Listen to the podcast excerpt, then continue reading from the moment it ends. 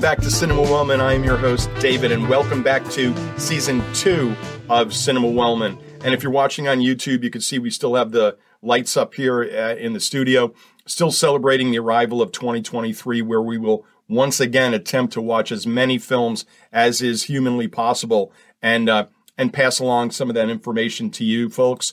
And hopefully, you can hear about a movie that you never heard of or an oldie that you never saw and you'd want to see it, or at least I could steer you clear of something that was heinous and save you a couple hours of your life.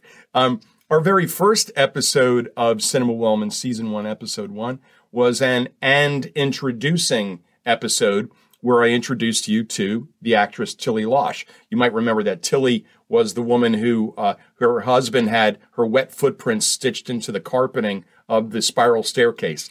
Um, Tilly received this very special and introducing credit back in 1936. And today we're going to look at 14 other actors and actresses who received this very special credit. Um, and before you shut it off, no, it's not going to be three hour. It's not going to be a three hour show because we're only going to talk about five different movies, 14 performers being introduced in five different films. So today, what we're going to look at is multiple introductions. And one of the films on today's list had the gall to introduce us to five, count them five, different performers. Um, what I love about this credit is that there are no rules. Uh, it doesn't always have to be the person's first credited role, which I think it should be. That should be a rule.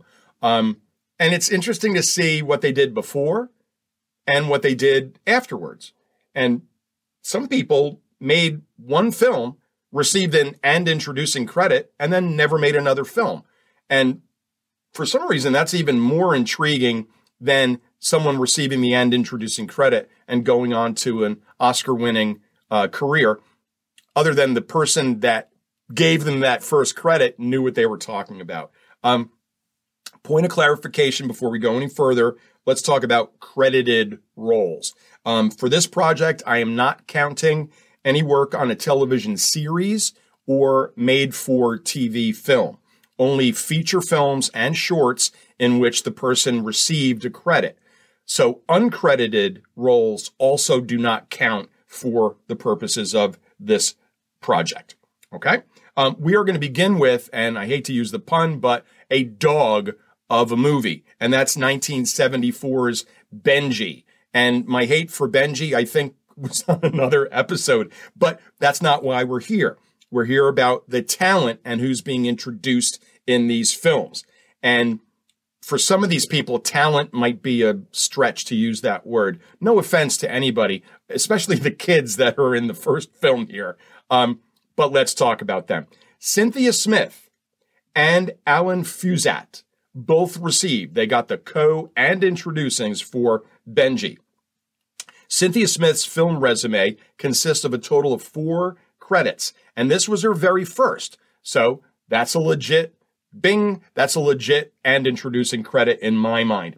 Unfortunately, it seems that she was typecast as Benji's owner. She made two theatrical Benji movies. She also made a Benji TV movie, but she was nominated for the Young Artist Award in 1980 for the Benji TV Christmas movie. So she had some talent. Uh, she presumably gave up acting and attended Texas Tech University. So she was looking for something out of life that didn't involve Benji. Her co star, Alan Fiuzat, has only two credits to his credit. Uh, Benji was his first, and the only other film he made was 1977's Benji sequel, For the Love of Benji. Later in life, he was the co owner of a successful jazz bar in Nashville, Tennessee, uh, which he sold in 2004. I wonder if he used his Benji money to buy the bar. I also wonder if he ever hung out with the owner of Martindale's, which I think is also down in Tennessee. Uh, so that's Benji introducing both Cynthia Smith and Alan Fiuzat, neither of whom made anything really out of the realm of the Benji universe. Our next film is titled Bad Lucky Goat from 2017. And Bad Lucky Goat introduced to us Lenny Huffington, Kiara Howard, and Vincent the Goat. Uh, Bad Lucky Goat's a delightful Colombian film. It's about two siblings who accidentally kill a bearded goat with their father's truck. So we once again have dual introductions for child actors in movies involving animals. Bad Lucky Goat runs circles about, around Benji. Benji's trash. Um, at least Vincent the Goat doesn't save the kids from kidnappers like that showboat Benji did. Um, let's talk about the kids. Honlenny Huffington made this movie and that's it. No idea what he's up to now, uh, but he was very good in this film. And that brings up something else that about the talent in the films. Maybe he just did that for fun and he didn't consider himself an actor and didn't want to make any more movies. You never know.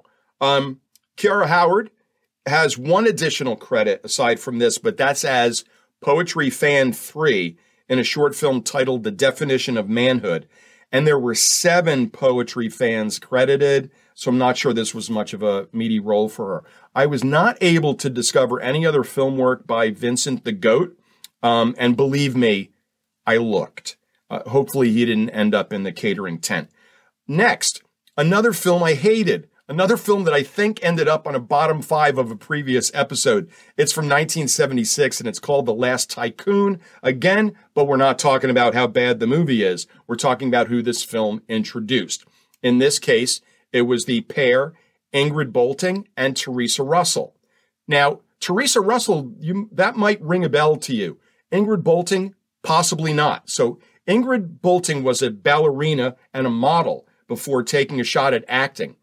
That is not strange, especially to Hollywood. There are a lot of models who ended up making films. Um, she has, Ingrid Boulting has a total of 10 credited roles. And here's something I don't get. Last Tycoon was her eighth. She was 80% into her her credited career roles and now she's getting in and introducing I just don't get it. Once again, no rules, and that's why it's fun to kind of research this and see where things fall. Uh, Ingrid was born in South Africa, and she was the iconic face of Biba Cosmetics in 1968. And Ingrid later founded a yoga studio in California. So she found other things to do besides making really bad movies like The Last Tycoon. Theresa Russell is someone you may be familiar with. Black Widow was a decent thriller back in 1987. She was also in Wild Things in 1998, but she wasn't part of that love triangle, so you didn't see her frolicking in the pool in the shower with Matt Dillon and and uh, Neve Campbell and Denise Richards. And she was also Theresa Russell was also in Spider-Man 3 in 2007.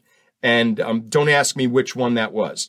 And I'm pretty sure it wasn't the third Spider Man movie. The way that franchise runs itself is infuriating.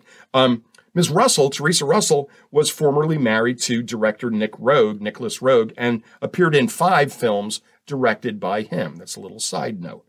Next, we have two actresses who are actually dynamite.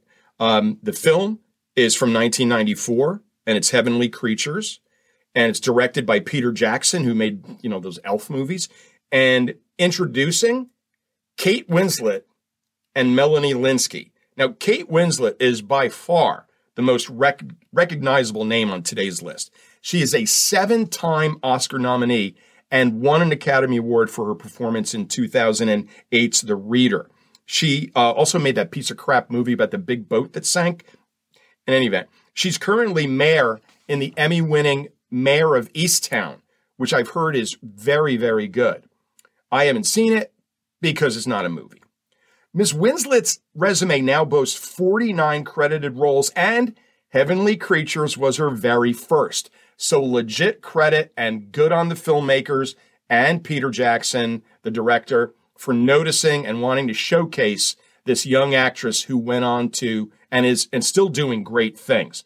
Um, she's an extremely talented actress. Don't get me wrong. I don't like a lot of her movies, but that doesn't really make a difference. I can recognize talent when I see it. Uh, Winslet's co-star in this film um, is Melanie Lynskey. Now, this was also Heavenly Creatures was Melanie Lynskey's very first, so we got two legits there, which is impressive. And she has 53 film credits, which is more than anyone on today's roster. Unfortunately, if you know Melanie Lynskey, you may only know her from her 63 episodes of Two and a Half Men as the stalky neighbor Rose. Uh, I'm here to tell you that she is so much better than that garbage. There's a lot of things much better than that show, but um, Heavenly Creatures, if you haven't seen it, it's worth a look. If you like thrillers, it's really kind of disturbing at times. It's about an obsessive relationship and and uh, the parents get involved. The parents of the two girls get involved when things kind of start to go sideways. They're there a little late. Um, and Winslet and Lynskey on screen together, dynamite. Um, little Melanie Lynskey trivia: she was the first person to kiss Kate Winslet on screen. All right, so we have Benji giving us, introducing us to two actors. We have Bad Lucky Goat introducing us to two. We have The Last Tycoon, two. We have Heavenly Creatures, two, which means we have five left and one movie. Yes. Evils of the Night in 1985 had the gall to introduce us to five different people. And spoiler alert, you never heard of any of them. So this was a mess. This 1985 ultra low budget horror movie features John Carradine, horror legend John Carradine, picking up a check, um, Julie Catwoman Newmar, and Ginger Grant from Gilligan's Island, Tina Louise. Um, and I read that they shot their scenes all in one day. So production could only afford to have the names there for one day. So they shot everything in one day. Um, a couple of other background items from Evils of the Night. It it used stock footage from Battlestar Galactica for the spaceship. There are two adult film actresses making their only mainstream film appearance in this movie. And I also jotted down some credit tags assigned to actual cast members. We have someone playing Young Man on Beach and Garage, Girl applying lotion, girl applying lotion number two. First guy having sex, and since he wasn't alone, first girl having sex. Is that Adam and Eve? Anyway, that's the story. Uh, now, Carradine and Newmar and Louise were obviously well known, very well known, so they didn't get this and introducing credit. Let's take a look at who actually did, and I'll go through them and I'll tell you how many other films they made. First, we have Karrie Emerson, three credited roles. This was her second. G.T. Taylor, her first and only credited role. Ring that legit bell. Bridget Holloman, five credited roles. This was her second. Keith Fisher, two credited roles. This was his first, legit. And David Hawk, his first and only credited role. Again, ring the legit bell. So, to recap, Evils of the Night handed out and introducing credits like Skittles to a group of people that only went on to make a total of seven other movies. Seven. The five of them made seven other movies. Nick Cage makes seven in a month. Now, I was thinking, let me look at those seven films and see if I'm missing anything. Is there a diamond in the rough there that I'm ignoring? So let's look at them again. Karrie Emerson. She was in White Dog in 1982, and she played Sunbather. Didn't even give her a name. She was in 1986's Chopping Mall and played Linda Stanton. Next, Bridget Holloman in Slumber Party 57, made in 1976. She played Bonnie May. In 1987, she was in Stoogemania, credited as Sexy Nurse.